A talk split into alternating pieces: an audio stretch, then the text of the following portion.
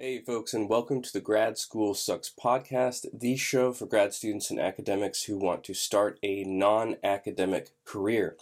I'm your host, Dr. Matt Carlson, and today I'm going to talk about three quick LinkedIn profile tips for PhDs who are wanting to go industry and get a non academic job.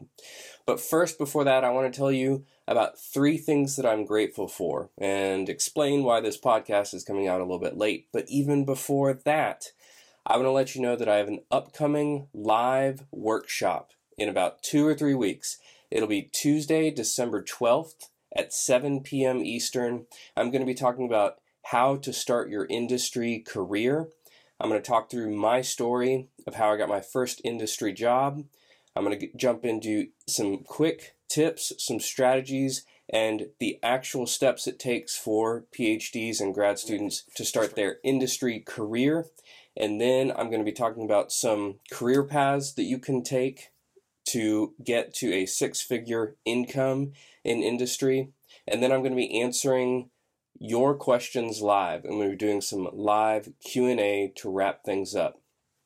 I would love to see you there. The last webinar that I did had over a hundred people attend live. It was a great time. Got a lot of good discussion in there, and I think it really helped some people along the way towards their first industry job. So let's jump right into gratitude. This episode was actually supposed to come out about five days ago. If you've been following the podcast for a while, you know that I've been releasing episodes on Wednesdays for at least a couple months at this point. And the reason this episode is late is related to the first thing that I'm grateful for, and that is usually my tech stuff works really well. So if you're a content creator or you do anything like this, or even you just join Zoom meetings, you know that tech stuff can be a pain in the ass and sometimes it just doesn't go right. And frankly, for me, for most of the time, it goes really well. I've put money into some good equipment and I pay good money to use some good software, and most of the time I don't have an issue. However, last week I did run into something. I don't know exactly what happened, but the file that I had created for the podcast got corrupted, and so when Wednesday came, I had nothing to provide to everyone, and my son was already home from school, and it was busy, busy with family, so I didn't get back to the podcast until today when I'm releasing this episode. Still, I'm thankful that this rarely happens. I've been podcasting a little bit over a year at this point, and I think I've only run into significant issues with maybe three or four episodes. And I think we're around episode 80 at this point. So that's about 1 in 20. It's not a bad ratio if you ask me. So I'm thankful that for the most part, my tech works really well. So here's two quick other things that I'm grateful for. One, I'm grateful for my career path that has brought me to where I am today. I'm glad I got to go to grad school, even though I don't think it may have necessarily been the best choice for a future career for me. I think that it did prepare me in many ways. It taught me things like statistics, it taught me project management. I got leadership opportunities that I might not have gotten elsewhere. And I got to help a population that I really felt called to help during that period of time. And frankly, I think that was a great way to spend my 20s. I'm also thankful that I'm not there anymore. I'm thankful I'm not in grad school, I'm not in academia, and now I have a job in industry that is much more balanced, I guess, if I could say it that way. My career is still about helping the poor because I work in healthcare in a company that facilitates healthcare through the Medicaid system. But the work life balance that I have now is much better than I had in academia, particularly as a grad student. The pay is better, and frankly, I just feel better uh, day in and day out. And especially being a parent, I think that the the career that I have now is just so synergistic with my life as a parent and wanting something a little more balanced for my own mental health. I am very grateful for where I am today. The last thing that I want to say that I'm thankful for is you, the viewer, the listener. However, you choose to consume my content, I am grateful to be able to speak to you because I know whether you're a grad student or an academic, it's a stressful life. there's a lot to do, there's a lot to accomplish, there's a lot to learn, and going industry is just like one more thing on the stack of things that you need to get to. And even though you're busy, you chose to put time into listening to this podcast or consuming my content on Instagram or LinkedIn. And I just want to say that I'm grateful that you choose to spend some time consuming the content that I create and learning how to better your career and go industry. All right, so those are the three things that I'm grateful for. Let's jump into the content for today. Here are three quick LinkedIn profile tips. Three very quick tips. You can do these in under 10 minutes. Here we go.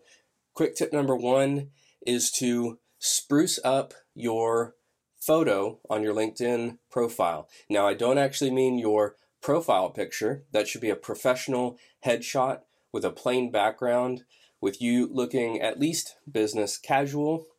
I mean the other photo, the photo above your profile picture. It's that rectangular one at the top of your page. I believe it's called a banner photo or a background photo. And a lot of people either leave this blank or they get something generic off the internet and throw it up there, or they have something really bizarre and personal that I don't think is something a recruiter would really care to see. So here's the way to address that photo. You can find free templates over at Canva, canva.com, C A N V A. And you can literally just download these templates or you can fill them out, put in your information, and download them.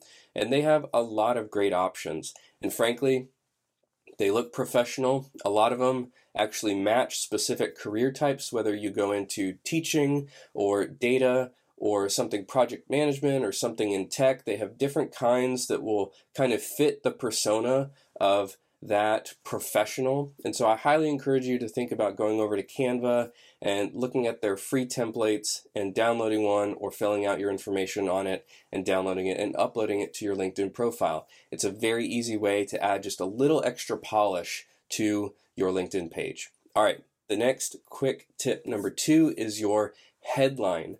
Now, your headline in your LinkedIn profile is the kind of like one liner form right underneath your name. So it's got your profile picture, your name, and then your headline right underneath that.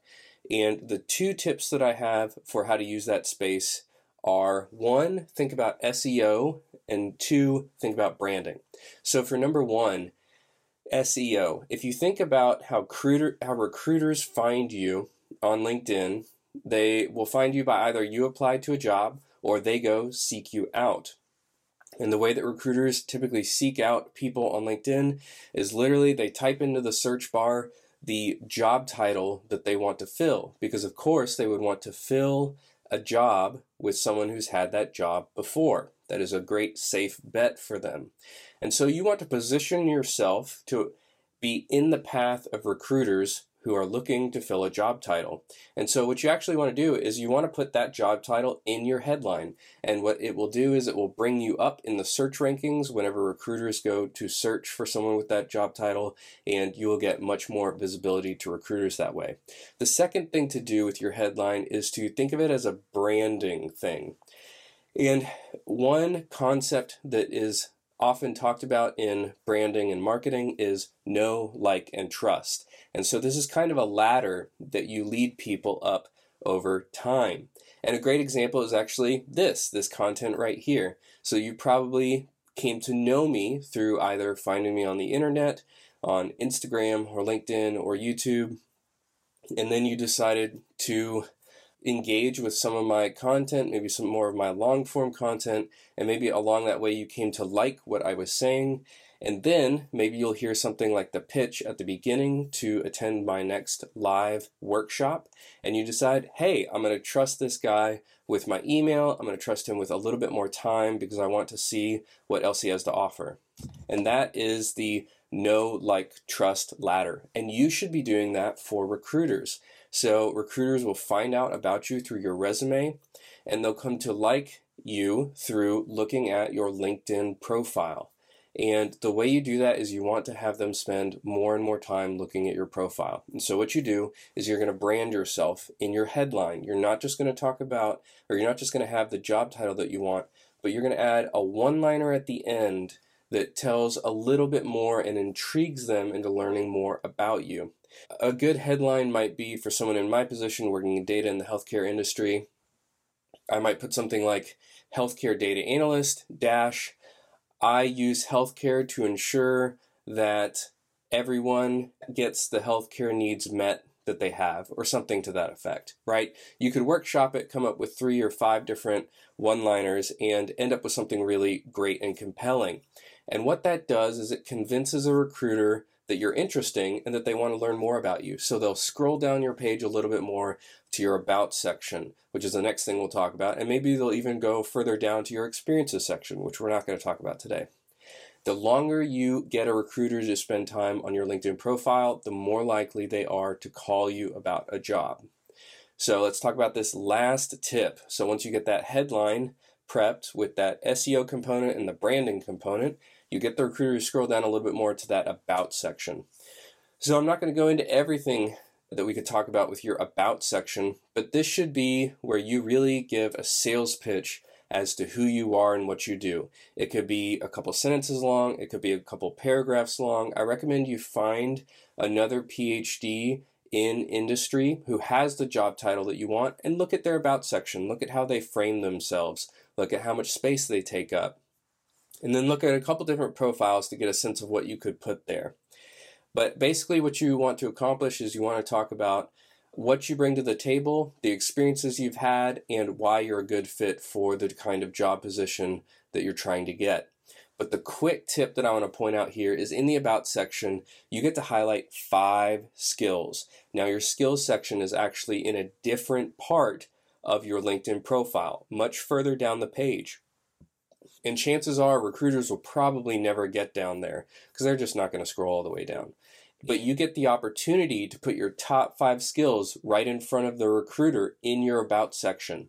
So the quick tip is to look at the job listings for the kinds of jobs that you want and cross examine to see what kind of skills they have listed in their required sections.